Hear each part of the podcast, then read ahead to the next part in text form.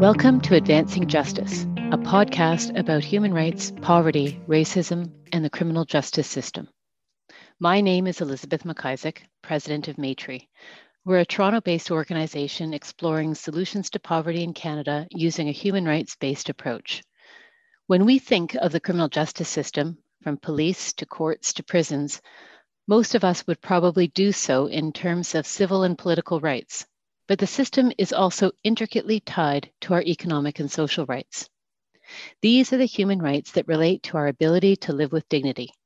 Failing to fulfill economic and social rights creates poverty, giving rise to and deepening cycles of marginalization and vulnerability.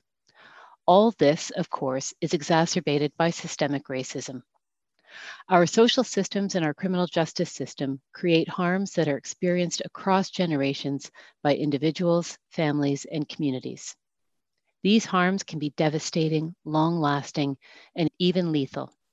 Indigenous, Black, and racialized people are disproportionately harmed. These are not new problems, they have existed for decades. We need change now.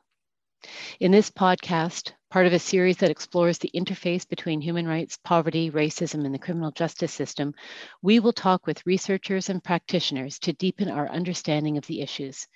We will explore the historical roots of the present day realities, the challenges associated with the lack of race based data, issues specific to Indigenous communities, lack of access to justice, as well as potential solutions and promising practices.